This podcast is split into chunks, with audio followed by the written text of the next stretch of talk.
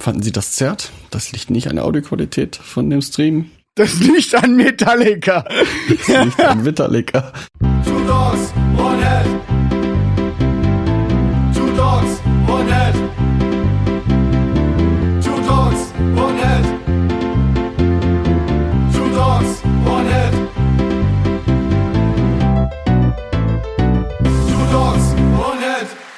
Ja, servus, liebe Freunde. Herzlich willkommen zu einer neuen Episode von Two Dogs One-Head. mit dem lieben Carsten aus Magdeburg. Und den noch viel lieberen Martin, nicht aus Magdeburg, aus Braunschweig.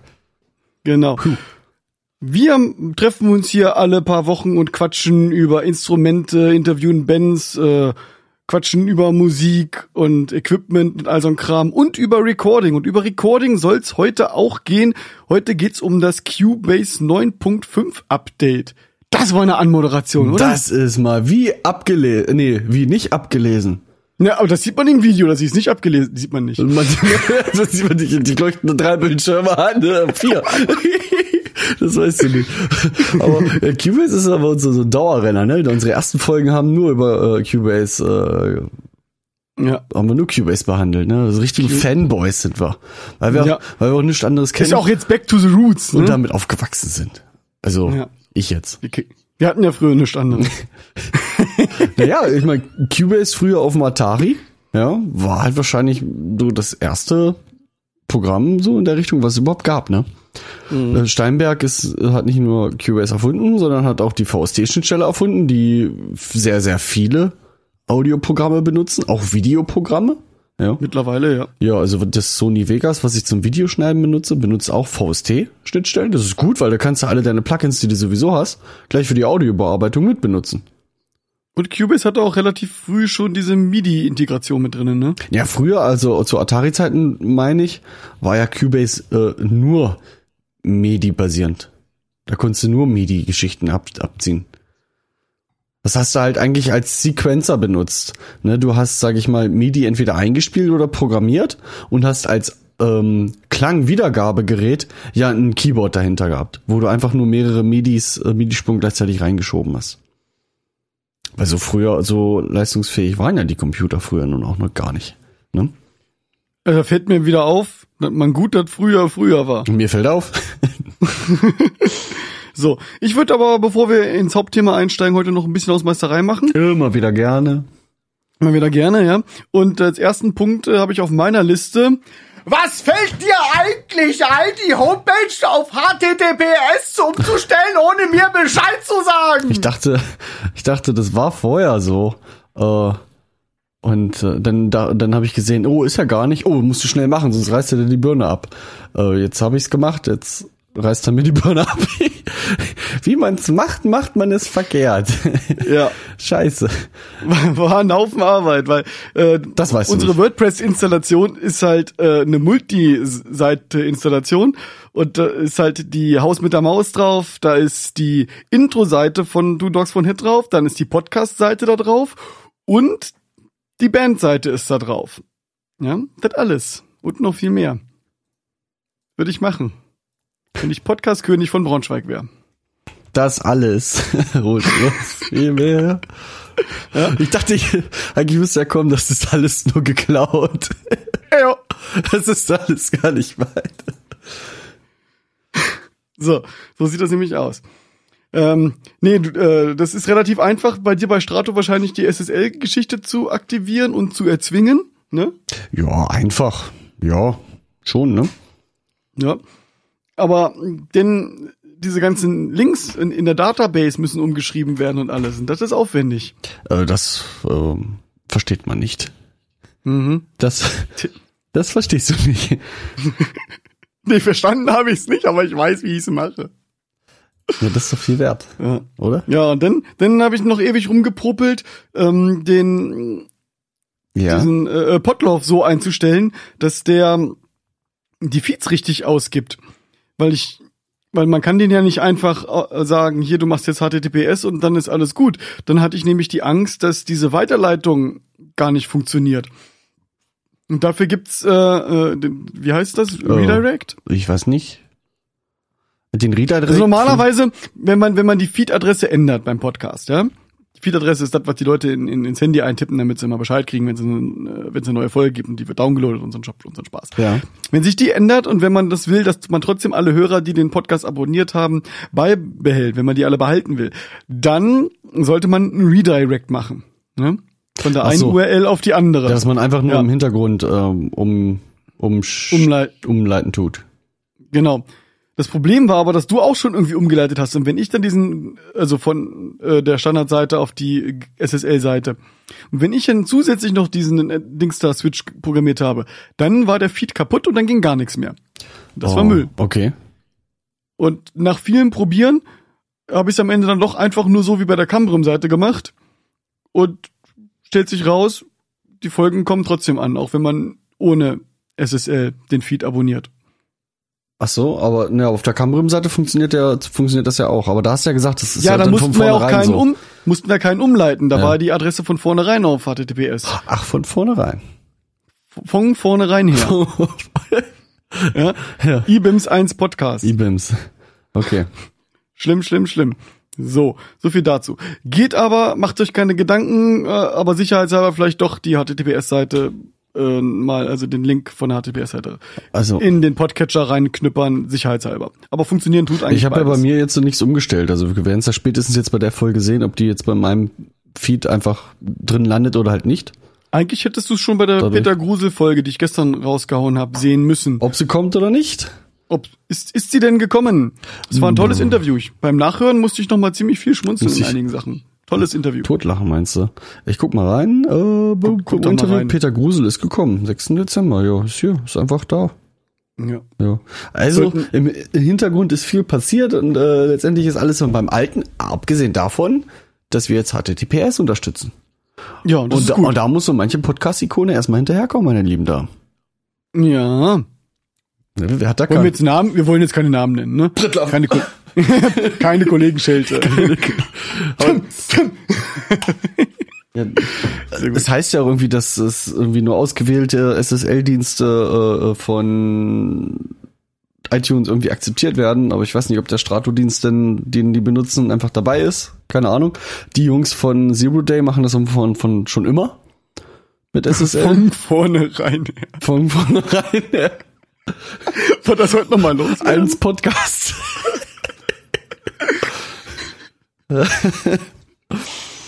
okay. Ähm, Also, ähm, haben wir noch was an Hausmeisterei so dazu bieten? Ähm, wir waren in Wellen und haben da ein schönes Konzert gespielt, wie jedes Jahr auf dem Musikertreff. War eigentlich ganz cool und immer wenn jemand einen Satz mit war eigentlich ganz cool kommt, dann kommt ein großes Aber dahinter. Ja. Ähm, ja, soll jetzt keine Kollegenschelte sein, aber wenn viele äh, Bands halt auftreten, oder du kannst das viel besser erklären, dann, also wir hatten halt Probleme mit den Frequenzen bei, bei den ganzen Funkgeräten, die da so. Ja, jeder, jede Band hatte, äh, äh, oder fast jede Band hat, war, hatte teilweise Sachen auf Funk. Und ähm, durch die ähm, digitale Dividende, ähm, da wurden ja viele Funkfrequenzen. Das heißt so, digitale Dividende, das, das, Das ist heißt, Wende heißt das. Wende. Dann kam die Wende. Unser altes analoges Funkgerät war zu Ende. GSM war zu Ende. Apropos GSM zu Ende, du, du hast ähm, kaum noch dieses klassische Handy liegt neben der Box und es macht dit, diddle-dit, diddle-dit, diddle-dit. Wann hast du das letzte Mal das gehört? Das ist schon ewig her, oder? Das ist schon ewig her. Ja, LTE sei Dank. Ich vermisse das schon richtig. Ja. Gab eine ganze Zeit hat man dann dieses UMTS, HSDPA-Geräusch gehört. Das war mehr so ein, so ein Klopfen, so ein Pochern. Aber jetzt mit LTE hört man sowas eigentlich gar nicht mehr. Das muss irgendwie in so einem Frequenzbereich sein, das ist weg. Nervt halt nicht, ne? Ja. Oder es liegt halt irgendwie da, weiß ich nicht, digital, GSM, analog, digital, analog. Ja. Also, ähm, viele offene Funkkanäle und durch diese digitale Dividende sind die Frequenzbereiche, die man so benutzen kann, relativ klein. Sprich, es ist, es ist, das heißt so. Sprich, äh, es kann ja dann schnell passieren, wenn man nur wenige Kanäle hat, die man so frei benutzen kann, ähm, dass vielleicht zwei die gleichen benutzen. Ja. Das geht sehr, sehr schnell. Gerade bei diesem Bereich 863 bis 865 Megahertz, da sind meist nur vier, je nach System, vier oder vielleicht sechs Das sind so ziemlich die einzigen, die du benutzen kannst, ohne sie anmelden zu müssen. Ja. Und, Die sind halt beliebt und schnell voll. und rein zufällig, wie der Zufall es so will, äh, hatten wir dann Soundcheck gemacht und da lief es noch. Und dann hat eine, eine Band von den vielen gespielt, hat dann aber ihren Kram angemacht und angelassen. Und als wir dann spielen wollten, habe ich, wir haben natürlich meine ganzen In-Ear-Funken vorbildmäßig ausgemacht. Und als wir spielen, habe ich die wieder angemacht und dann liefen Büb, riesen Püb durch die, durch die Anlage, weil es durch die Funk, also aus unserem In-Ear-Sender raus, rein, in Nachbarsband Gitarrenfunkanlage, der ja für Funkwellen empfänglich ist. Und das Ding war offen und hat dann quasi durch sein Gitarrensetup durchge voll reingebratzt. Ja, zum, die, die Lautstärkenverhältnisse sind, sind ja auch anders, ne? Die Gitarre ist ja, ist ja nieder, oh, wie, wie heißt das, niederobig? Die ist, ist das so? Nee, die Gitarre ist halt hochohmig. Also die ist Hochohmig, von Haus so. aus leise, aber jetzt, wenn sie über Funk übertragen wird, wenn sie sie entsprechend aufarbeiten, dass sie vom Pegel her Mhm. trotzdem ja hoch ist, Ja. äh, dann nehmen wir einfach mal an, sonst wäre das ja mit Analogfunk ganz schön schlecht. ja. Ähm, wird mit, hinter, mit hinterher und unser Signal Ausgang ist sowieso schon laut und das wird dann noch von der Gitarrenfunke verstärkt und dann hast du nur Theater. Dann hast du nur Theater. Wenn ein Gitarrenverstärker noch hinter ist mit Verzerrung, dann geht's ja noch mal gegen die Wand. Ich schon- wusste gar nicht, nicht dass das ist, ich wusste gar nicht, dass es Gitarrenfunken überhaupt in dem Frequenzband gibt. Ich dachte, die sind alle hier wie diese Line 6 Teile hier jenseits der, weißt du, was ich meine? Nee, weiß ich nicht, ähm, weil du kannst ja natürlich jetzt die digitalen Funken zulegen, die auf diesen 2,4 Gigahertz, also sprich WLAN Genau. Bluetooth-Band funken. Aber es gibt genauso diese analogen Funken, wie es früher gab, nur halt jetzt auf die aktuellen Frequenzbereiche mit, sag ich mal, 863 bis 865 Megahertz. Kannst du auch Funkmikrofone kaufen. Ähm, gibt es alles halt für diesen Bereich. Nur der Bereich ist relativ klein. Äh, von daher muss man gucken. Leute, kauft mehr 2.4, das ist besser. Ja. Für uns. Es ist anders, ne? Also kann auch da zu gewissen Störungen kommen, ne? Und das ist auch irgendwann voll da in dem Bereich. Weil ja auch jedes Bluetooth, jedes WLAN-Gerät da auch in diesem Bereich irgendwo mitfunkt, ne? Deswegen kann das schnell mal passieren. Oh. Jo. Haben wir noch andere Hausmeisterei-Themen? Um, nö, ich weiß nicht. Nö, ne? Gut. Dann können wir doch direkt zum Hauptthema kommen. Cubase 9.5 Update. Äh, Steinberg hat released. Äh, das Update ist für einen schlappen Fuffi zu haben. Steinberg hat geliefert. Geliefert, ja. Das machen sie jedes Jahr. Das sind, da sind sie sehr fleißig hinterher. Und wie jedes Jahr wollten wir mit dem guten Henry vom guten Delamar Podcast uns darüber unterhalten, was für neue Features es gibt und was allgemein so an dem Cubase alles so geil ist und was wegfällt und was dazukommt und Genau. wie das alles so schön läuft. Hast du ja auch, Live- hast du ja auch so live angekündigt. Also, hallo, eine mit Applaus. Hallo Henry. Ja, Tja. guten Tag, guten Tag. Gute Henry, gute Henry. Nee, der gute Henry lässt, äh, lässt sich grüßen und ist äh, leider äh, stark verschnupft, krank, hat sich was eingefangen. Gute Besserung, Henry. Äh, wir holen das im anderen Rahmen nach. Spätestens nächstes Jahr, wenn Cubase 10 draußen ist. Ne? ja. Gute Besserung.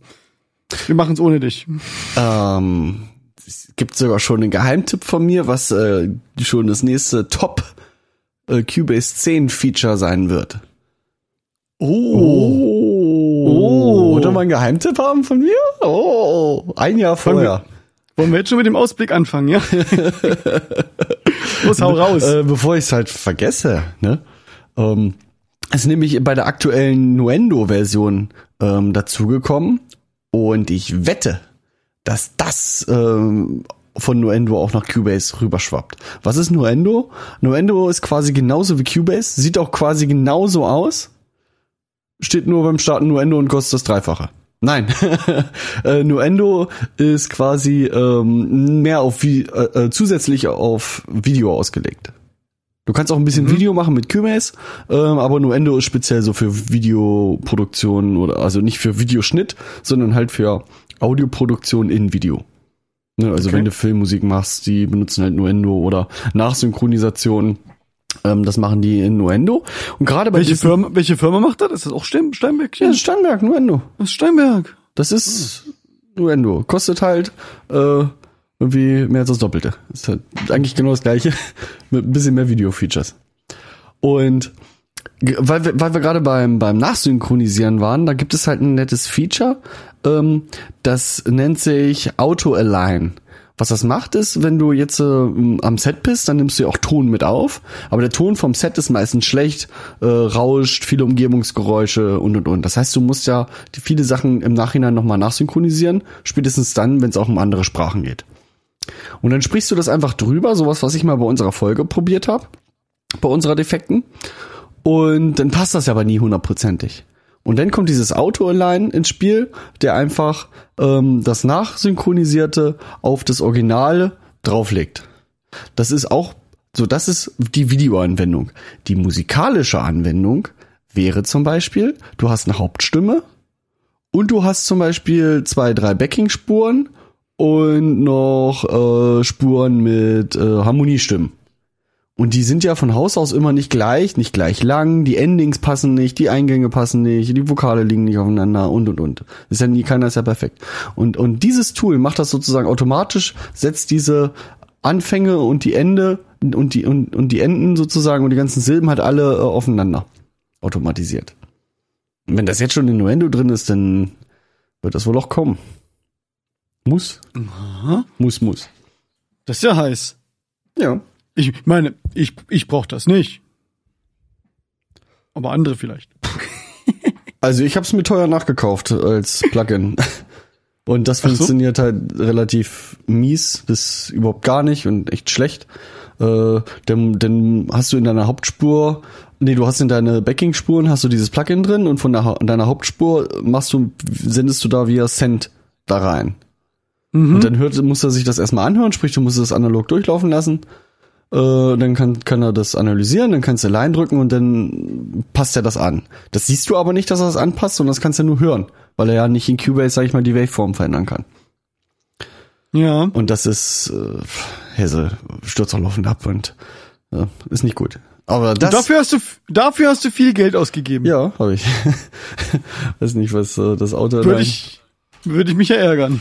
Äh, ja, mal gucken. Sound Radix, Auto Align, was das so kosten tut. Äh, 135 Euro. Bisschen ärgerlich, ne? Wenn du gerade eine Seite aufhast, dann kannst du die ja gleich in den Chateur packen. Oh. Dann haben unsere, weil der Chat füllt sich langsam mit Leuten und wenn man da was reinschreibt, dann kann man da auch gucken, was wir hier so klicken. Ähm, Habe ich jetzt was Falsches? Drum Leveler? Äh, das hieß doch irgendwas mit Align. Voc Align heißt das, also Vocal Align.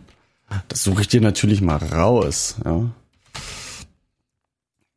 Ähm, von Synchroarts. Das äh, Project kostet 139 Euro, genau. Ähm, ich kann das ja auch mal einfach mal zeigen. Und so sieht das ganze Ding nämlich aus. Du siehst das natürlich nicht, aber unsere Zuhörer sehen das. Ähm, und jetzt den Link noch in den Chat. Ich kann hier gar nicht in den Chat was reinpasten. Naja, egal. Du machst das schon. Warum kannst du das nicht? Äh, ich weiß nicht, ich habe zwar Facebook offen, aber Na, unten rechts steht kommentieren und dann tippst du da rein, Steuerung V, Ja. los. hier aber nicht. Die Leute sehen es ja, den Videobeweis, dass das eben nicht ging. Mache ich das. äh, Das originale Fenster will ich auch lieber nicht zumachen. Äh, nicht, dass der Stream dann nicht mehr läuft. Das wäre ja nicht so schön. Das wäre das wär nicht so gut, ne? Das wäre ja nicht so schön. Genau. So. Kommen wir also von der Zukunft wieder zurück zur Gegenwart? Oder wolltest du noch einen Tipp abgeben, was Ich tippe ab. nö, nö, nö, nö. Um, wir können mal so gucken. Also, ähm, ich habe mir die Steinberg-Seite hier mal so aufgerufen. Oh, die habe ich auch. Ja. Die schmeiße ich gleich mal hier in den Chateur. Und ähm, ich stream die mal raus und habe jetzt mal die, diese neue Cubase äh, Pro 9.5 Seite mal aufgemacht. Und äh, lass uns mal einfach mal direkt über zuerst mal über Preise sprechen. Das ist erstmal das Interessante. Ja, es gibt neue Features. Ja, okay. Was, was kostet das Ganze? Ja, es gibt ja drei Cubase-Versionen, sehen wir hier. Cubase Pro, Pro Cubase Artist und Cubase Elements. Das Cubase Elements ist so eine Version, die oft gerne mal auch bei Audio-Interfaces mit beiliegt, also eine sehr, sehr kleine abgespeckte Version. Artist ist so ein gutes Mittelding. Und dann haben wir natürlich äh, Cubase Pro.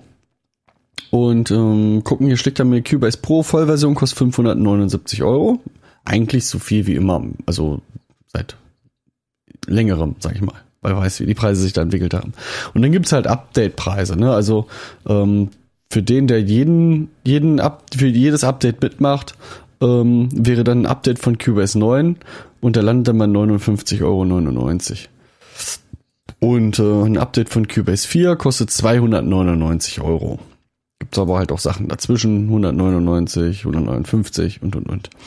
Und nein, ähm, äh, die Cubase 4 oder 5 Version, die äh, ohne Lizenz funktioniert, von der kann man natürlich nicht upgraden. Das funktioniert technisch nicht.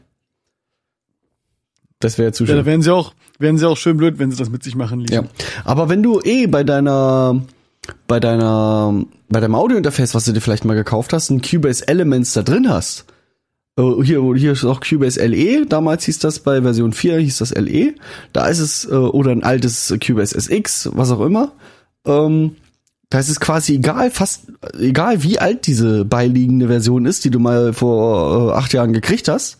Ähm, wenn du dann upgradest auf Cubase 9.5, dann kostet das 449. Du hast quasi einfach nur noch irgendwo eine CD gefunden, da ist diese Cubase äh, LE-Lizenz drauf und sparst dann quasi ja, über 100 Euro. Fast 150 Euro. Das hätte ich vor einem Jahr wissen müssen. Hätte man machen können, ne? Und dann gibt's noch Cubase 9.5 Crossgrade. Da kannst du quasi von einer anderen DAW wechseln zu Cubase. Und dann kostet das Cubase nur 269 Euro. Wie die das machen, weiß ich nicht. Oder ob das Steinbergen intern, aber es gibt ja nichts. Also, ja. So sieht das aus. Wir können ja mal reingucken, was die Artist kostet, einfach nur im Vollpreis. Vollpreis kostet die Artist 329 und Elements kostet 100, immer noch 100 Euro. Das ist schon, doch schon ein schönes Stück. So, Dafür, dass die überall beiliegt. also für die, die es dann interessiert, was ist neu in Cubase 9.5? Äh, Genau. Dieser Typ. Die Seite dazu habe ich äh, schon in den, in den Chat gepackt. Ja. Und anfangen tut das Ganze mit Zoning 2.0. Beschleunigt ihren Workflow. Ja. Also bei diesem Zoning 2.0 weiß ich nicht, was sie da so groß neu gemacht haben. Ich weiß, dass diese Zonen im Control äh, Room, also rechts hier, ähm, Ja. ähm, das ist etwas anders alles dargestellt, auch in meinen Augen noch ein bisschen besser.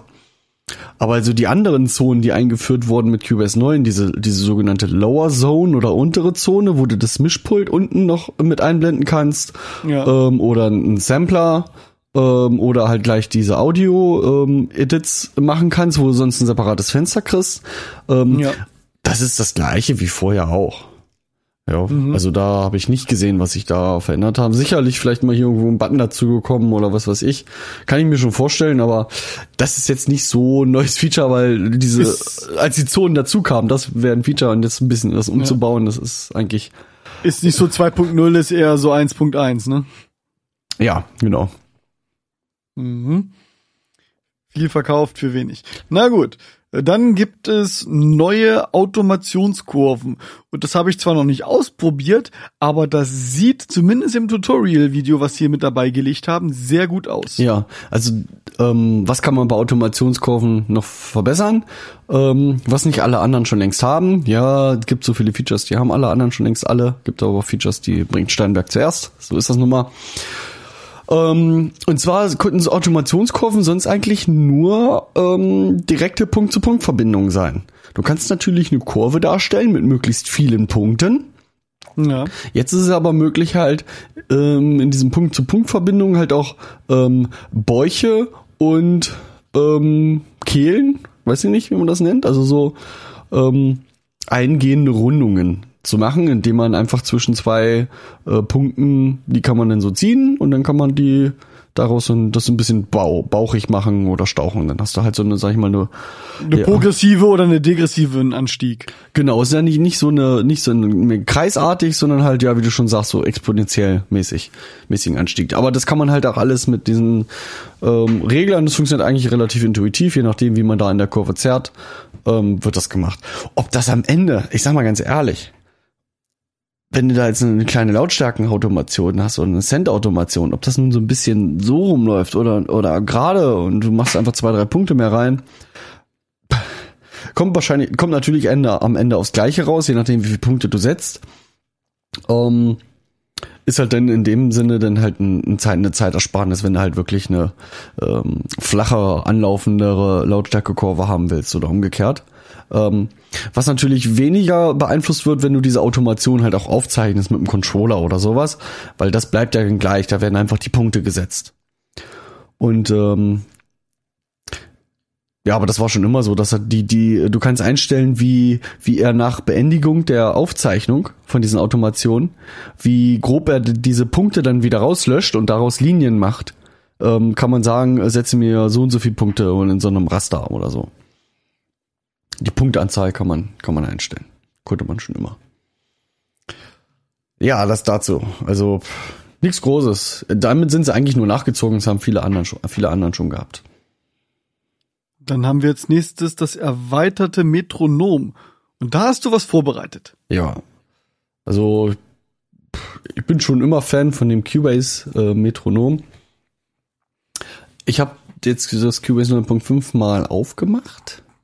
Und was neu ist, also ihr seht ja, die Aufnahme läuft und die wird auch durchlaufen, gehe ich mal von aus. Äh, das hat es bis jetzt immer getan. Das ja- Lüge, Lüge! Lüge. Ich hab das ja voll getestet. Also wenn du jetzt hier in Transport- und Metronomeinstellungen gehst, öffnet sich ein Fenster ähm, und das sieht anders aus als früher. Es war mehr oder weniger an der gleichen Stelle versteckt. Ähm, sieht aber anders aus. Du hast jetzt hier wesentlich mehr Einstellungen, als es früher der Fall war. Neben diesen, ähm, die es hier vorher schon gab, ähm, gibt es jetzt hier bei Click Sounds, kann man sich einmal, ähm, also man konnte, Steinberg hat da seinen eigenen Click Sound, der auch relativ äh, markant ist und ja, einzigartig. Aber gut und sauber. Ähm, gibt es jetzt, äh, du konntest auch früher schon externe Sounds einfach als Wave-Datei einladen, indem du die einfach geöffnet hast. Jetzt hat aber ähm, Cubase gleich schon so Standard äh, Standard Klicks, verschiedene Click-Sounds einfach mit an Bord. Ähm, sowas wie eine Cowbell oder ein, ein Eggshaker ist hier mit drinne, eine Hi-Hat, ein Stick, ähm, irgendwas, ähm, ich, ich hab's auch gerade gar nicht im Kopf, könnte das Firmwood sein. Irgendwas klingt auch sehr, sehr wie das Logic beziehungsweise das Pro Tools Click. Sehr, sehr ähnlich. Äh, für die Leute, die das mögen. Klingt sehr synthetisch, aber ja. Und was hier jetzt ausfällt, wir haben jetzt hier nicht nur zwei verschiedene Klickarten, also sage ich mal für die Eins und für alle anderen Töne, ähm, was man verschieden mit Tonhöhe und Pegel ähm, versehen kann, sondern jetzt haben wir vier Varianten. Und das sind diese sogenannten Akzente, die man setzen kann. Und äh, das sehen wir hier bei Click Patterns. Kann man sich auch noch pro Taktart, die man sich ja unendlich viel selber noch hinzufügen kann, hier 12 Achtel genannt, kann man sich auch noch verschiedene Click-Patterns als Usern einfach anlegen. Dass man sagt, für 12 Achtel habe ich verschiedene, verschiedene Varianten an Klicks, die ich so brauche für 12 Achtel mit verschiedenen Betonungen, verschiedenen Situationen. Dann kann ich mir die hier erstmal anlegen. Ähm, und hier unter äh, der Spur Taktart, die wir hier im Arrangement-Fenster haben, diese Spuren, die kann man hinzufügen hier unter Rechtsklick. Spur hinzufügen. Da kann ich eine Audiospur hinzufügen, äh, eine Effektspur, Gruppen oder halt auch diese Taktartspur. Die ist nicht neu. Aber innerhalb dieser Taktartspur ähm, sieht man schon dieses neue Symbol hier mit, den, mit diesen Klicks. Und hier öffnet sich jetzt dieses, dieses Click-Pattern-Fenster. Und dieses Fenster hier zeigt mir jetzt diese vier Varianten beim, oder diese, erstmal diese vier ähm, Taktstriche von dem Viervierteltakt. Und halt diese vier Linien untereinander, wo ich die verschiedenen Akzente setzen kann. Und äh, so einen Standardakzent. Ich mache den Klick mal an. Äh, die St- Standardakzent klingt halt so, du hast halt eine relativ hohe erste Note und drei gleiche Noten hinten dran. Und jetzt ändern wir einfach mal das Pattern.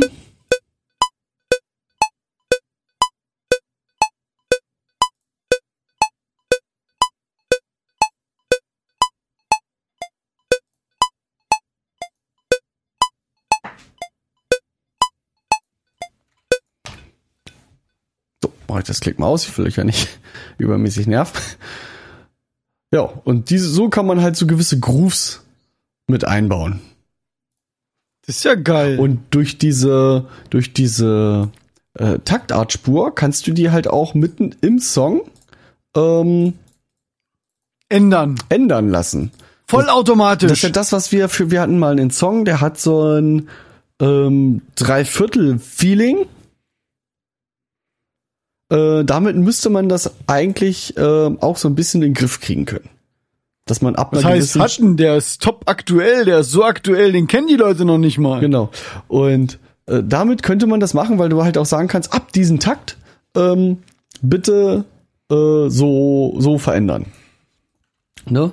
Ich kann das ja mal ausprobieren, habe ich noch nicht gemacht. Äh, wenn ich jetzt hier einfach mal diese Änderung hier mal hinsetze, meinen Klick aktiviere, müsste er sich dann, wenn wir den Takt hier oben erreichen, ja gleich das Klick verändern. Von ganz alleine. Magisch.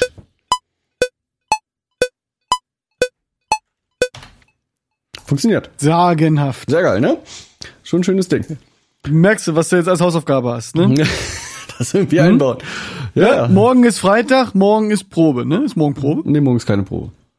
Was machen wir morgen dann? Ja, ich weiß es. Juppie! Ja. Das wird schön. Egal. Ähm, und ich habe heute mal in den, ähm, heute kam auch der Musotalk äh, Cubase 9.5 Update äh, Podcast raus, quasi genau das gleiche, was wir machen. Nur die so. haben ja natürlich den Holger Steinbrink da. Und der Holger Steinbrink, der heißt nicht nur so Steinbrink, ja, das ist quasi, nicht nur quasi, das ist das sprechende Cubase Benutzerhandbuch. Der Typ. Wegen Stein und so. Nee, weil der halt äh, ja Cubase-Dozent ist und auch äh, die Cubase-Videos macht äh, und und und. Also der lebt davon, Leuten Cubase zu erklären und das damit DVDs zu füllen und Workshops zu machen.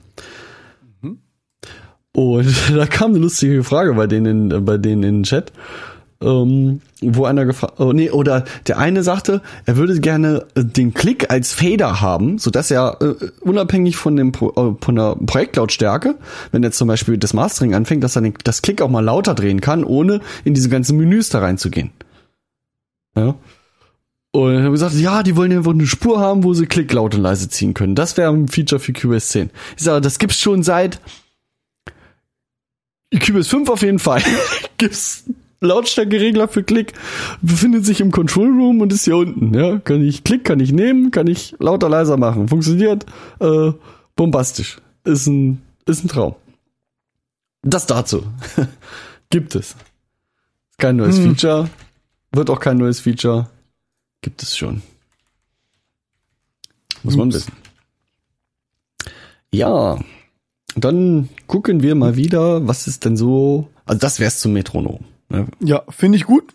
Weitermachen. Das ist, ist ähm, sehr, sehr geil. Als nächstes steht da drauf, 64-Bit Mixing Engine bringt ihren Sound auf ein neues Level. Äh, 64-Bit machen wir doch schon seit Cubase 9. Ja, aber das ist ein anderes 64-Bit. ein anderes 64-Bit. Und zwar, Das verstehe ich nicht. also Aber deswegen machen wir das ja, wir ne? müssen jetzt drei verschiedene Bits auseinanderhalten. Ähm, und zwar gibt es, 64. gibt es einmal ähm, die Bittiefe, wo jetzt deine Programme drauf laufen, sprich 32-Bit-Architektur oder 64-Bit-Architektur. Ja. ähm, wo jetzt Cubase umgestiegen ist mit Cubase 9, dass sie nun auf 64-Bit Plugins unterstützen. Das heißt, Ja. ähm, die Software arbeitet mit 64-Bit. Ähm, dann haben wir natürlich unsere ähm, 16 bzw. 24-Bit, die unser Audio aufgelöst wird, wenn es gewandelt wird. Ja. ja. Und das, was die hier meinen, das, da, das beruht sich auf die Summierung ähm, des Cubase eigenen Mixers. Das heißt, der, der das Cubase Mischpult hat schon seit Äonen, sehr, sehr, also so, solange ich das kenne, arbeitet der Cubase Mixer intern mit 32 Bit. Floating Point. Floating Point bedeutet, du hast halt ähm, 32 Bit, eine 32 Bit Zahl. Also der 32, nee, 32 äh, Zeichen hat die nicht, aber Der geht nicht zwingend bis auf null zu, also bis auf, auf, auf Infinitive Lautstärke zurück, sondern wenn du keine Infinitive hast, dann fängt er auch weiter oben an, lauter an. Genau. Oder? Genau, da verschiebt das, da verschiebt das Komma einfach. Da kann darstellen 0, 0,111, ne, kann aber auch genauso ähm, 101,1 darstellen. Ja, da ist da, ähm, da ist da an die an die Kommastelle gar nicht gar nicht gebunden. Das ist dieses Floating Point. So kannst du halt von sehr sehr wenig bis sehr sehr viel darstellen, relativ easy. Ne? Aber desto höher es ja geht, desto weniger Kommastellen hast du. Das heißt, da wird's dann fängt's ja dann natürlich auch an, etwas ungenau zu werden.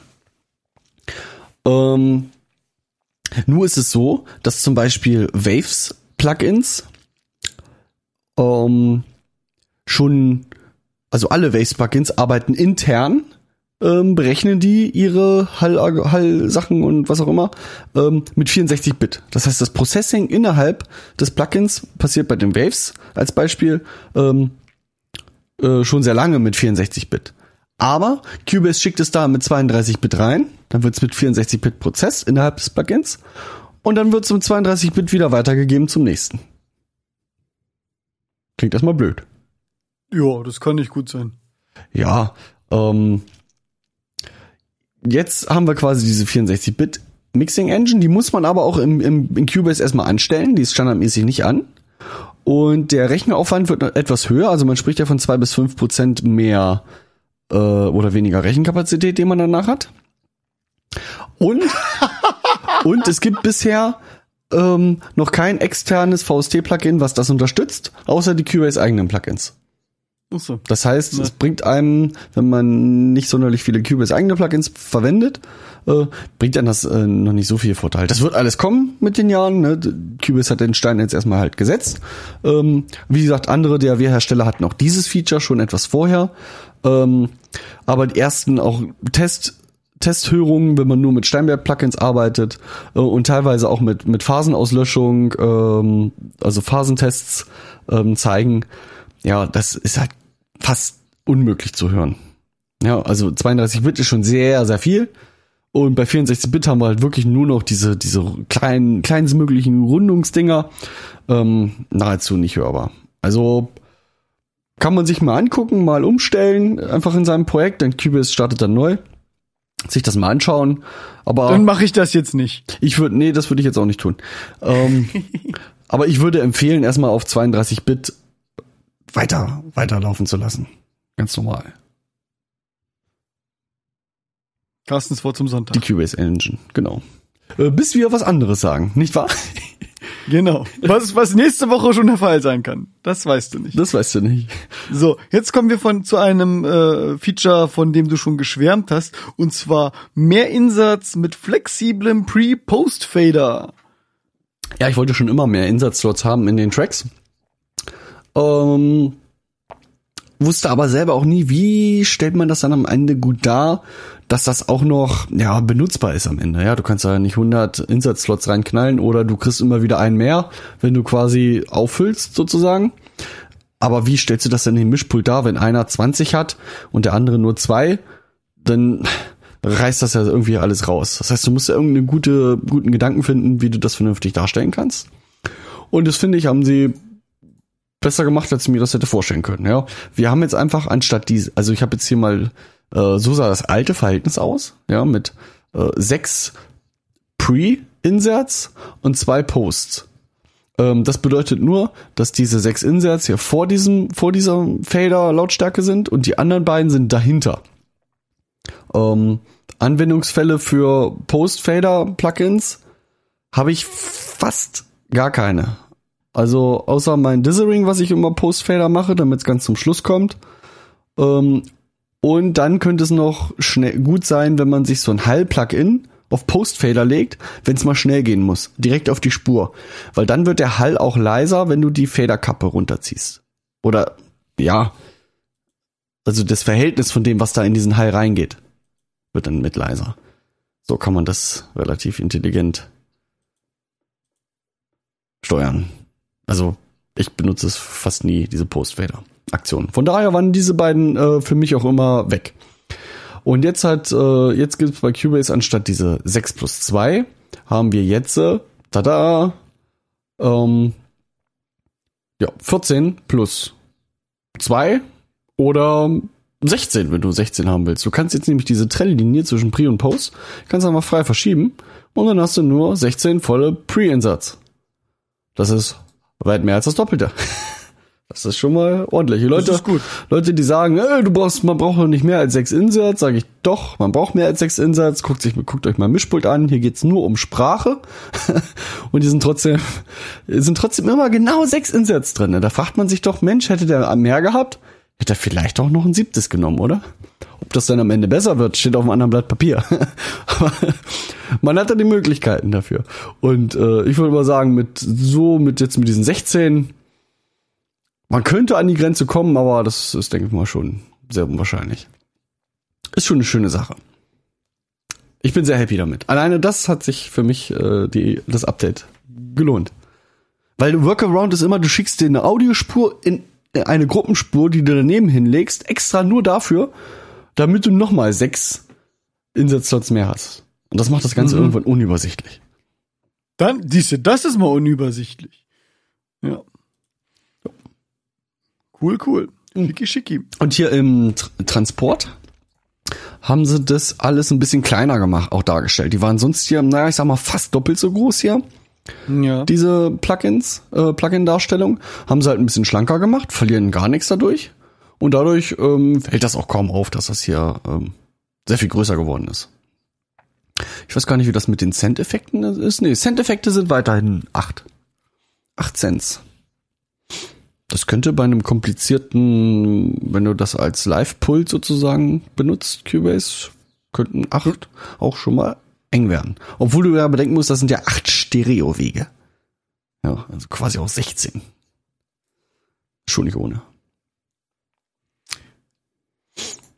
Dann haben wir einen etwas, einen sehr bedeutenden Punkt und zwar einen neuen Look für Vintage-Kompressor, Tube-Kompressor und Magneto 3. Ja. Bekannt aus dem Film The X-Men 3. ja, Magneto äh, sieht doch ein bisschen komisch aus. Also Magneto ist ja dieses Bandsättigungs-Emulation von Steinberg selbst. Ähm, da hat man vorher auch so ein Band gesehen und jetzt sieht es eher so wie so ein, ja, weiß nicht, normales Plugin mit Drehknöpfen, irgendwie so ein analoger Kompressor oder so sieht das aus. Ähm, ich habe einfach mal den Vintage-Kompressor hier auch mal aufgemacht. Also die Knöpfe sind schön groß, äh, fässt sich alles gut an, ist schön ausgeleuchtet, sieht einfach gut aus, aber klanglich hängt da natürlich äh, das, die gleiche Engine darunter. Das äh, sagen sie auch irgendwo. Ähm, wenn dem nicht so wäre, müssten sie dem Kind ja auch einen neuen Namen geben. Ähm, damit du nicht alte Projekte aufmachst und der Kompressor arbeitet anders. Hat aber ähm, Knöpfe dazu gekriegt, meine ich. Also hier so ein Punch-Knopf oder dieses, weiß nicht, Release-Auto, ob das damals da schon drin war. Ähm, ist dazugekommen. mhm. Also ein paar Funktionen sind dazugekommen, aber das, was da unter der Haube steckt, ansonsten soundmäßig, also wenn ihr jetzt ein altes Projekt aufmacht, sollte der eigentlich genauso arbeiten wie früher auch. Sieht halt nur etwas anders aus. Ist halt nicht so ein bisschen moderner. Ähm, wundert mich eigentlich, es müsste, ist ja eigentlich ein VST3-Plugin, aber ich kann es nicht in, in der Größe frei verändern. Ich dachte, das wäre bei allen VST3s ähm, so. Hm. Angelehnt ist er natürlich an diesen ähm, 1176 ähm, Kompressor ähm, mit diesen markanten, auch mit diesen 2, 4, 8 und 20 Knöpfen und dann mit diesen sogenannten All, wo du alle so gleichzeitig reindrücken kannst in der Hardware. Ähm, daran ist der ange angelegt. Ne? Kompressor Ich mit ein versteh- bisschen Charakteristik. Ich verstehe bis heute nicht, warum die Drehknöpfe an Plugins machen. Ja, weil es halt so ein bisschen gut aussieht. Ähm, es ist bei manchen auch äh, interessant. Ähm, hier siehst du, wenn ich jetzt den Knopf drücke, nee, siehst du nicht.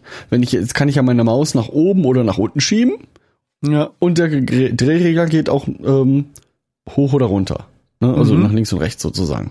ja. Ich kann aber auch, ich kann aber auch ähm, an den Drehregler greifen und sozusagen die Drehbewegung des Reglers mitgehen. Ja. Macht er beides, sagst du. Das Und was- macht was ma- beides, ja, obwohl das Und ja was auch machst du, wenn du, wenn du rechts, was macht er, wenn du nur rechts-links fädest? Dann macht er auch rechts äh, mehr und links weniger. Mhm. Also der erkennt das mehr oder weniger automatisch, wie du das. Ja. Machen mir auch nicht alle Plugins so. Also das ist schon die Mustervariante für je, je nachdem, welchen, Mhm. welchen Geschmack man hat. Ich ziehe eigentlich am liebsten äh, nach oben und nach unten. Einfach klick den Ja. Button in der Mitte an, zieh den nach oben. In dem Moment, wo man merkt, dass man das macht, tut's halt auch ein Fader, ne? Gut, hm, naja. Kann man auch. Ja, aber ja, wie soll's aussehen? Hm. So nimmt's wenig Platz weg, ne? Als so eine riesen Schiebebar, die du irgendwo hast. Stimmt auch wieder. Ja. Aber in der Schiebebar sind auch wieder die Verhältnisse einfacher zu sehen als an so einem Kreis, oder? Wahrscheinlich. Wahrscheinlich siehst du Hm. eher, ob der voll aufgerissen ist oder nicht. Hm. Ein paar Mikrosekunden. Ja. Aber Naja. ich persönlich sehe sehe diese klassischen Dinger schon ganz, ganz gerne an. Sieht auch besser aus, wenn Kunden da sind. Schöne Hardware. Dann würde ich mir lieber ein Rack hinstellen, das aus ist. Das sieht gut aus. ja. Haben ja auch noch einige. Und jetzt noch ein Hammer-Feature, ähm, was ich erst ge- sehr dolle unterschätzt habe, aber sehr geil ist. Und zwar, Martin, dein Stichpunkt? Die direkte Offline-Bearbeitung, ideal für häufig verwendete Prozesse. Offline-Bearbeitung, ich mache doch hier alles offline. Online hat nämlich nicht funktioniert. Online hat nicht funktioniert. Aber das ist eine andere Story. Äh, ach, Mar der Markus schreibt doch gerade, haha, die Stelle, äh, die Frage stelle ich mir gerade auch. Ähm, äh, was meint er für äh, welche Frage haben wir uns da gestellt zu diesem Zeitpunkt? Ich weiß es nicht. Ähm, hate einfach mit uns. ähm, ja, direkte Offline-Bearbeitung. Kannst du dir darunter was vorstellen, was damit gemeint ist? Nein. Ah, okay. Es ist Darum frage ich dich ja. Also es gab ähm, schon vorher in Cubase ein, ein Offline-Processing. Da konntest du äh, ein Audio-Event anklicken. Und einfrieren. Und nee, das ist noch mal was anderes. Ach so. Ähm, aber diese neue Funktion ist jetzt ein Zwischending zwischen diese alte Offline-Bearbeitung und dem Einfrieren. Äh, du hast folgende Sachen. Du hast bei dieser, bei dieser alten Offline-Bearbeitung konntest du einfach ein Plugin sozusagen auf dieses Audio-Event ähm, ziehen, anwenden und dann hat er das sozusagen auf das Plugin draufgerechnet. Und dann war das drauf. Ach so, dann war, war das, dann wird, wurde die Waveform umgerechnet Genau. und dann blieb das so. Und dann blieb das so. Wenn du ja da jetzt äh, einen virtuellen Gitarrenverstärker drauf machen willst und das soll so bleiben, kannst du dann eine Einstellung machen, dann rendert er das und dann liegt das so vor Ort. Ähm, So mittelgeil, ne? du kämst ja äh, weniger gut zurück. Das heißt, da musst du dir dann in dem Augenblick schon sicher sein, was du machst. Ich mach so, habe sowas zum Beispiel früher immer gemacht mit Normalisieren. Also ähm, unsere Podcast-Spuren, wenn ich die von draußen bekomme, alle, die ich von draußen bekomme, die normalisiere ich auf einen bestimmten Wert, den ich jetzt hier nicht nenne. Das ist mein Geheimnis. das ist egal. Das ist, für die Nachbearbeitung ist es egal. Ich will nur, dass alle Pegel innerhalb meiner DAW von diesen verschiedenen Quellen, die ich die bekommen habe, ungefähr gleich sind. Deswegen normalisiere ich die einfach. Das ist einfach nur ein automatisches Einstellen des Gains von den Spuren. So, das war dann immer fix drauf, war mir aber egal, weil danach konnte ich ja damit weiterarbeiten. So, und dieses äh, neue, die neue direkte Offline-Bearbeitung äh, sieht so aus, dass du richtige Plugin-Ketten machen kannst. Also du wählst wieder, ein, Entschuldigung, du wählst wieder ein Audio-Event aus, dann kommt dieses Fenster und dann kannst du richtig äh, mehrere Plugins hintereinander darauf legen und die Reihenfolge verändern. Und nicht nur Plugins, sondern auch diese Cubase-Standardfunktion wie Normalisieren, Umkehren, ähm, DC-Offset und was es da nicht so alles gibt. Ähm, kannst du da ähm, in einer beliebigen Reihenfolge hinzufügen. Und der zeigt dir das mehr oder weniger in Echtzeit an. Du kannst aber Ja. zu jedem, also macht dann, rendert das im Hintergrund einmal sehr, sehr schnell durch, je nachdem, wie lang dein äh, Objekt ist. Ähm, ist das quasi nur am Regler einstellen, puff, schon ist es da. Und du kannst aber immer wieder zurück und du kannst jederzeit was verändern an dem Ding. Aber es ist, verbraucht keine Rechenkapazität mehr, weil es ja schon festgerechnet wurde.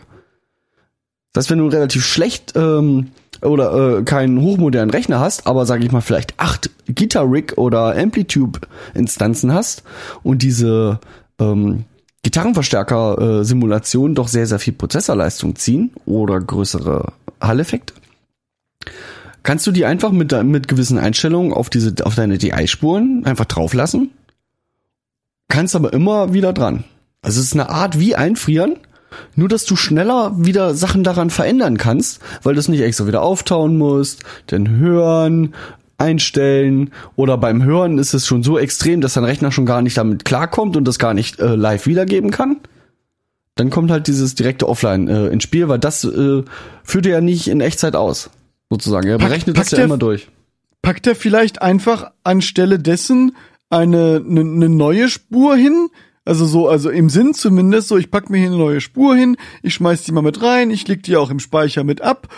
Und wenn der Kollege die nicht mehr haben will, dann springe ich wieder zu der alten zurück und lösche die hier wieder. Genau. So macht er das, oder? Genau. Und das Macht ja keinen Sinn. Und wenn du was veränderst, legt er halt das alte weg und, und packt halt immer wieder was dazu. Also und, und dann ändert er das File halt um. Genau. Und Aber er behält, das Origi er behält das Original bei und denkt sich Jederzeit. halt nur ein neues. Genau. Und der Vorteil ist auch, du siehst die Änderung ja gleich in der Waveform bei dir in deinem Cubase-Projekt, was du bei dem Einfrieren ja nicht siehst. Ja. Super Sache. Und ähm, ist halt auch wieder so ein Ding, da kannst du ja auch, ich glaube, sogar mehr als 16 Plugins äh, draufsetzen. auch cool für auch cool für Gates zum Beispiel. Wenn du Gates machst und du lässt einfach nur, du hast jetzt vielleicht eine Stimme oder ein Schlaginstrument und du willst etwas gaten, ähm, merkst dann aber gar nicht ähm, oder hörst das so durch, aber für die Stelle, wo du es gerade hörst, funktioniert das Gate gut. Dann gibt es da vielleicht eine Stelle in deinem Song oder in deinem Projekt, wo das Gate ähm, nicht gerade nicht nicht rechtzeitig geöffnet hat. Das siehst du, hörst du aber nur, wenn du die Stelle gerade durchhörst. Aber wenn du jetzt zum Beispiel eine Snare hast, die immer regelmäßig kommt und machst das mit diesem Offline-Processing einfach ein Gate drauf, wofür es, weil, warum nicht? Da muss man in der Regel dann nicht nochmal ran. Siehst du auch gleich optisch, ob alle Snare-Schläge in dem Beispiel da sind oder äh, etwas angeschnitten sind oder oder oder. Mhm. Coole Sache. Stehe ich tierisch drauf. Schick, schick. Jo. Habe ich noch nicht so, also ich habe es äh, halt mal ausprobiert, ich ist noch nicht so in meinem täglichen Workflow drinne, aber ähm, ich will es mir ein bisschen angewöhnen, das mehr zu benutzen. Klingt geil. Das haben sie sich selber einfallen lassen, oder? Das gibt's bei anderen noch nicht. Kenne ich so nicht von anderen. Nee. Auch bei vielen Sachen, die, die das vorgestellt haben, haben das halt auch etwas falsch erklärt. Ähm, weil das halt, glaube das kann nur eine Funktion sein, die es so sonst noch nicht gibt. Kenne ich sonst von keinem. Mhm. Korrigiert uns hier. Achso, der Markus äh, vorhin nochmal zu seinem Kommentar, wie hat er geschrieben, ähm, Drehregler an Plugins, versteht er auch nicht. Nee, macht man nicht, ne? Ja. Schwierig, Markus, oder?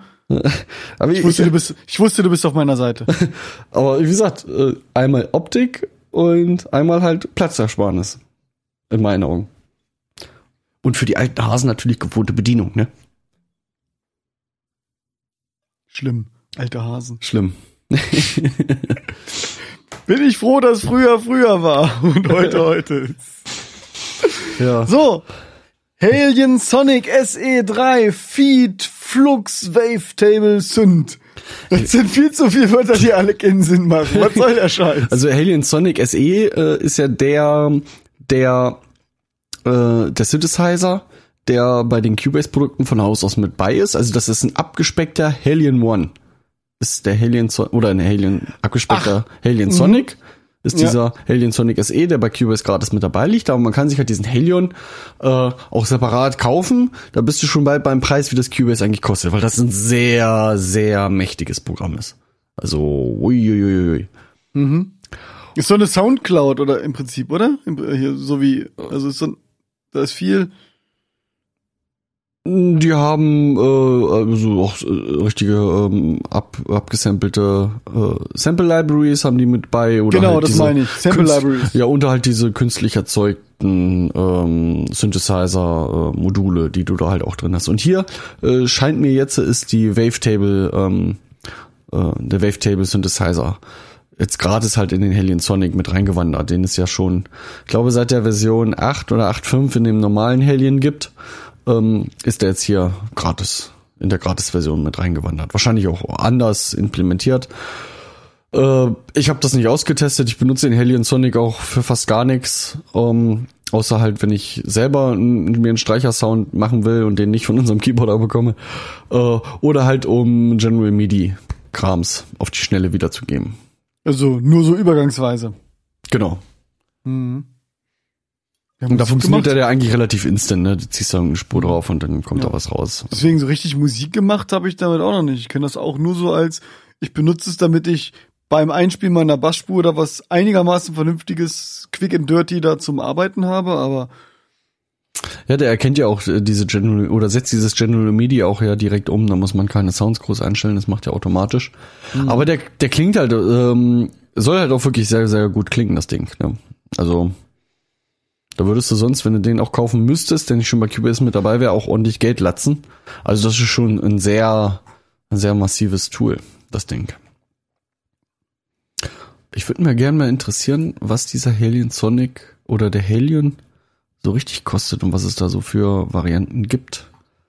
steht das nicht auf der Steinberg-Seite unter Produkte? Wir gucken mal. Das klingt ja so. Als, ach, oder oh, äh, Nuendo. Haben wir doch vorhin über auch Nuendo erzählt, ne? Nuendo 8. Ja? Ja. Wenn du das kaufen willst, das macht keinen Spaß. Das macht keinen Spaß. 1899 Euro. Nee, das macht keinen Spaß. Das wird ein Cubase in.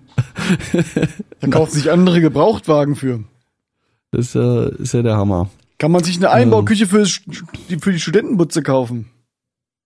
Zwei!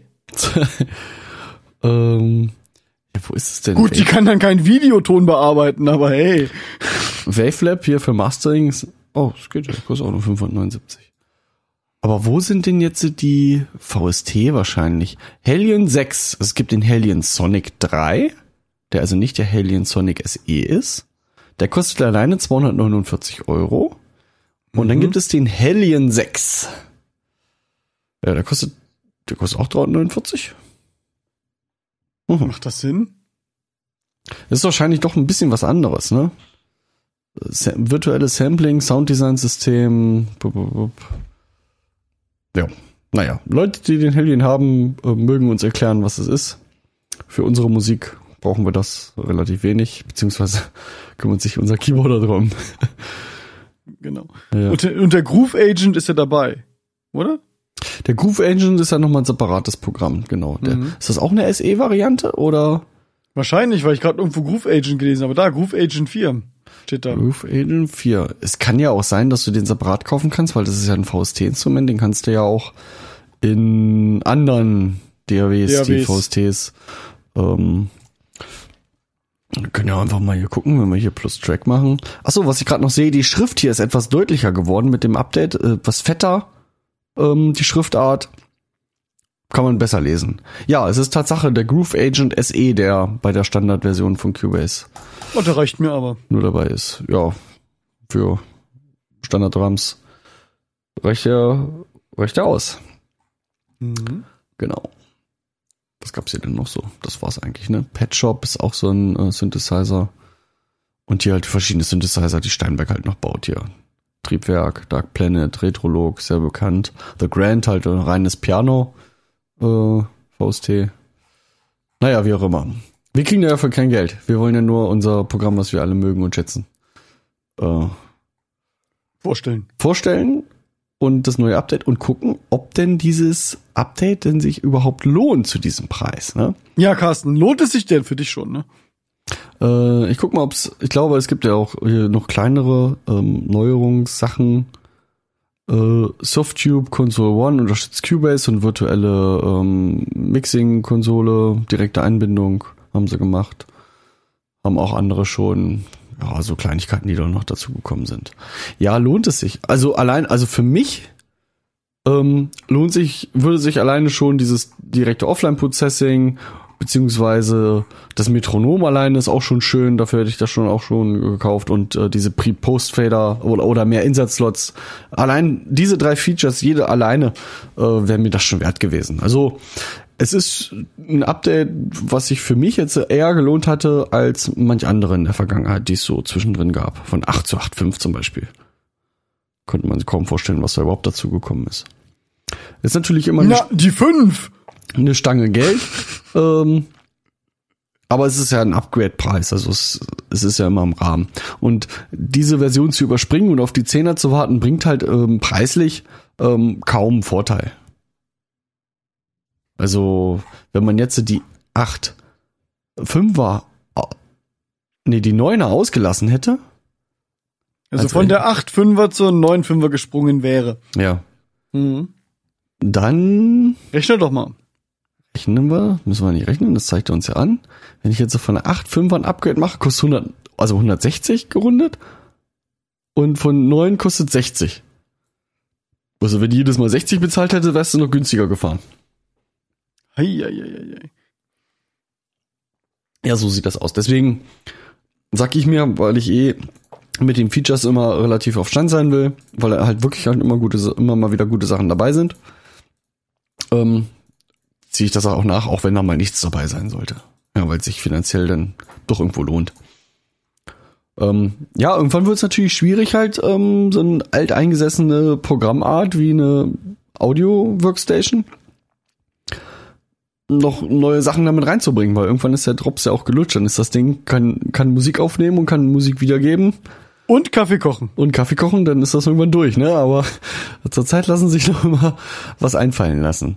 Äh, das meiste sind ja Workflow-Sachen, ne? Gut, das Ja. ist 32, 64-Bit, ist auch Klangästhetik, aber da sprechen wir ja schon nur noch von Nuancen, ne?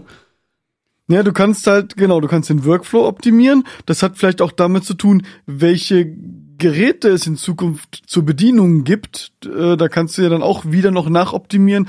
Dann wird es immer schnellere Rechner geben. Damit kannst du dann wieder rumspielen und die Rechenleistung wieder in den, dein Musikprocessing reinpacken. Da, ich glaube nicht, dass der Drop so schnell gelutscht ist.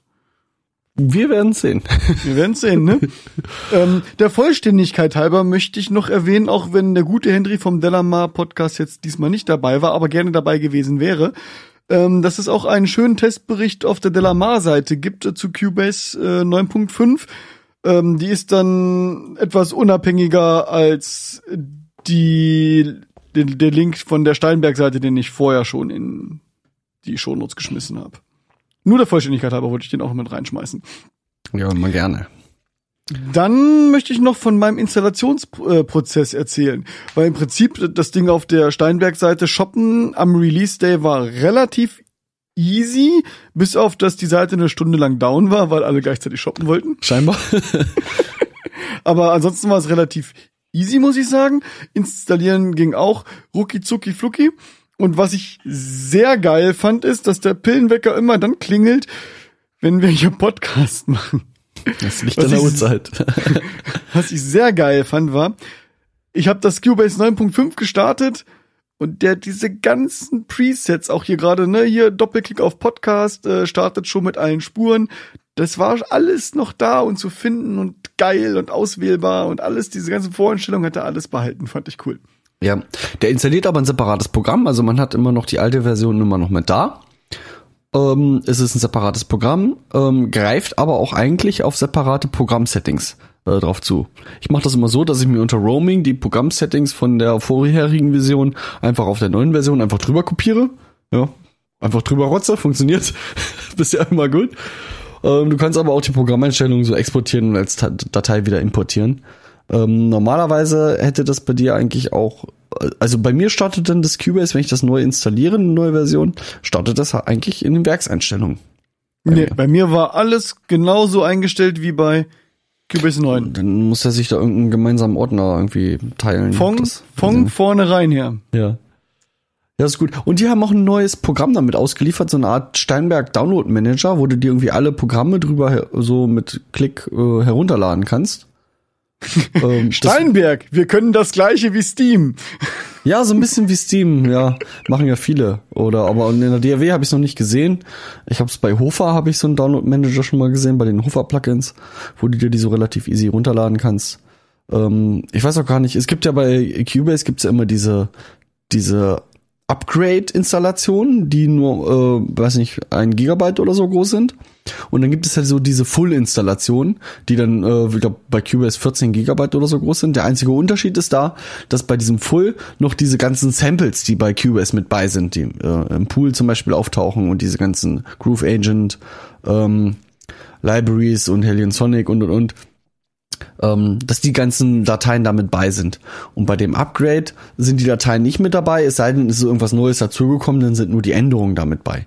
Weil diese Programme ja ihre Datenbanken ja in diesen ähm, Windows Roaming Ordner Gedöns ablegen und somit ja für alle Applikationen gemeinsam nutzbar sind. Die sind nicht im Programmordner. Deswegen mhm. müsst ihr die nicht nochmal ein weiteres Mal installieren. Um, ähm, sollte man da aber irgendwie Probleme haben, ich hatte zum Beispiel, mir ist aufgefallen, dass ich in meiner neuen Cubase-Variante irgendwie einen Hellion Sonic 2 immer nur drin hatte, hier und im Studio den Dreier, bis ich mal festgestellt habe, dass er den irgendwie nicht, ja, nicht mitgezogen hat, warum auch immer. Dann habe ich einfach hier mal in diese Komplettinstallation gemacht. Also, wenn man da Probleme hat oder man merkt, was fehlt, es fehlt irgendwas, dann würde ich in den sauren Apfel beißen und diese 14 Gigabyte mal runterladen. Je nach Internet Connection kann das ähm, einem egal sein oder doch schon ziemlich nervig. Aber wir haben ja beide jetzt uiuiui, Internet. Uiuiui, haben wir jetzt. Äh, ja. Nicht mehr lange. Egal. Ja. Ja. Und ein kleines Dorf leistet erbitterten Widerstand. Ja, ja die Telekom ähm, vermarktet ja immer noch äh, ihr ihr Draht-Vectoring als äh, Glasfaser, ne? also das Glasfaser über Kupfer. Ja, die Telekom versucht ja schon seit einem Jahrzehnt ähm, äh, wissenschaftlich ähm, Licht durch Kupfer zu schicken. Funktioniert nicht, vielleicht sehen sie es irgendwann ein, dass Licht nicht durch Kupfer geht. Da kann man nur Glas verlegen. Licht durch Kupfer geht nicht. Also, also wenn du das Kupfer, wenn du das dünn genug machst, dann bin ich mir sicher, dass du da auch Licht durchschicken kannst. Dann ist aber brechlich. Sehr ja, brechlich. Jetzt wirst, wirst du lass aber, es, lass es dicker. Bist du aber pingelig. naja, lassen wir so noch, vielleicht schaffen sie dann irgendwann den Durchbruch. den Durchbruch! Ich breche ab. Und bis dahin müssen wir uns halt mit dem dreckigen Kupfer genügen. Und was die ja. noch alles rausholen damit.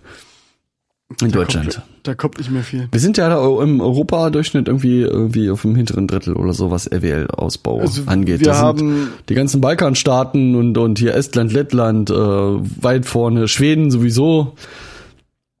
Ähm, ich habe einen Kollegen aus Rumänien, der lacht mich jedes Mal aus, wenn ich von meinen 100 Mbit schwärme. Also, die ich bald nicht mehr habe. Ja, vor allem auch preislich. Da kriegst du halt ein, Giga, äh, ein Gigabit für, für, preislich. für 20 vor Euro Dingen, oder so. Ne? Vor allen Dingen Preis-Leistung. Und noch schlimmer ist es bei den Handy-Dingern, äh, was hier so ein Gigabyte kostet, der dann irgendwann weg ist, weil die Gigabytes ja im Netz irgendwann alle sind. Hm. Das ist, ist, ist, ist ein Verbrechen, ist das. Da sind wir die teuersten und haben die geringste Leistung in ganz, ja. ganz Europa. Da sind wir echt am Arsch. Danke. Echt. die Lutscher. So, das soll es eigentlich gewesen sein, oder? Fällt dir noch was ein? Nö. Man soll aufhören, äh, wenn es am schönsten ist. Ja, bevor es ausfranst, ne? Wir haben unsere Empfehlung abgegeben, kauft den Scheiß. Sonst wird das nächste Update noch teurer. Außerdem sind die, außerdem sind die Feature ganz cool. Du hast äh, Du hast es auch gekauft, ne? Nehme ich an. Na, lo logisch, am, am Release Day. Bei Sehr Stunde gut. null. Sehr gut. Und ähm, ja, also zu dem Thema, Thema sehen wir uns dann spätestens bei Cubase 10 und dann gucken wir mal, ob deine Prognose gestimmt hat. Geheimtipp gibt's nur hier. ja. Das gab's in keinem anderen Podcast? das weißt du nicht. nee, deswegen frage ich ja. nee, ich wurde durch andere Quellen darauf aufmerksam gemacht. Ja, ja, ja, ja. Dass es das in Nuendo gibt.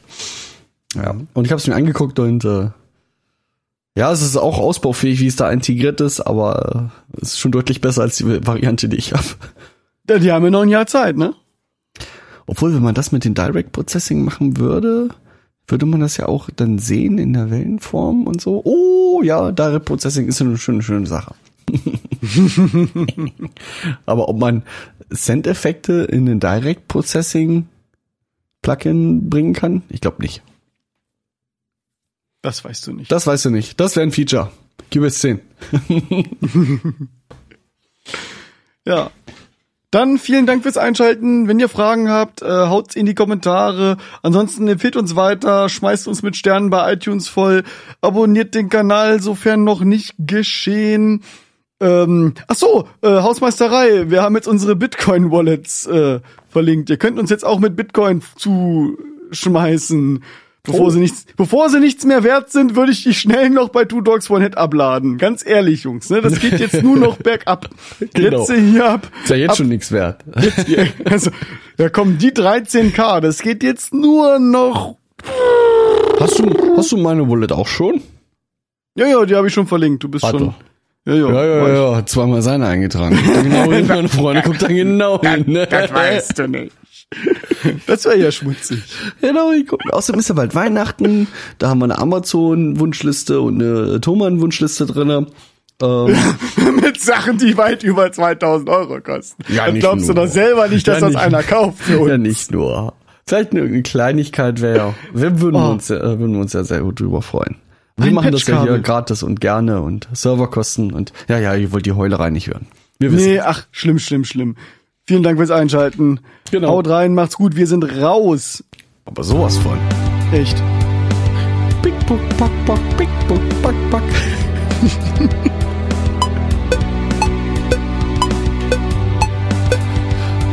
Sollst du, ins, sollst du ins Outro klicken? Normalerweise quatschen sie ja nur rein, aber jetzt machen sie auch noch Dödekens. Und QS hat die Aufnahme nicht angehalten. Guckst. Schön. Schön, schön, schön. Hat meins noch nie gemacht. Was angehalten? Angehalten. Nee, also ich meine, ja, ich hatte auch lange Zeit dieses Problem, dass das QS anhält, aber das ist ja scheinbar auch weg. Um, kann auch an dem Windows 10 Update sein, anliegen, dass das endlich besser ist. Das kann auch an der Bundesstaat liegen. Aber ähm, trotz, trotz der vielen Rumgeklicker im Cubase und Plugins aufmachen und und und, durchgehalten. Da sind wir anderes gewohnt, ne? Du sollst nicht in Cubase klicken, wenn die Aufnahme läuft. Aufnahme läuft. Aufnahme, läuft. Aufnahme läuft. Jetzt genießt doch mal ein bisschen das Intro und Quatsch, die laufen dazwischen. Outro. Schön, dass du es gemerkt hast.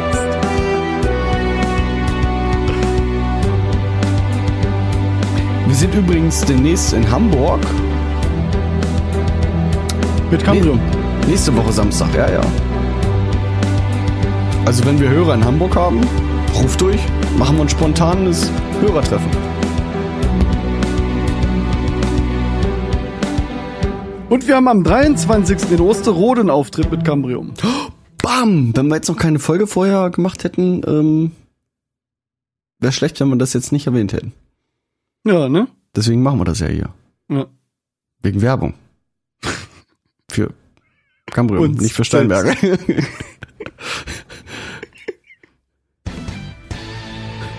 Ego Boost. Ego Booster. Guitar Player Ego Booster. Das ist der Original Duke Nukem Forever Ego Boost Sound. ja, ja. Er hat ja. nämlich keine HP-Punkte, der hat nämlich Ego. Und wenn sein Ego unten ist, dann ist der nämlich kaputt. Ja? Das ist meine Einstellung. Der Duke ist kaputt, oder was? Der- wenn, wenn du den Duke abschießt, dann verliert er kein Leben. Der verliert Ego. Ja? Der verliert Ego. Das stimmt doch überhaupt gar nicht. Doch, klar, Duke Nukem Forever. Der, der verliert kein Leben mehr, der verliert nur noch Ego. Der kann nämlich nicht sterben, weil es halt der Duke, weißt du? Aber wenn sein Ego am Ende ist, ist er halt kaputt. Der Duke kommt die. Oh Mann. So, jetzt mach den Scheiß aus, hier wird doch keiner mehr hören hier. Ja. Ob wir das hier irgendwie stoppen können? Man Das es weiß, nicht. das weißt du nicht. Ich drück mal auf Stopp, ne? Stopp. Drück mal Stopp. Abschalten.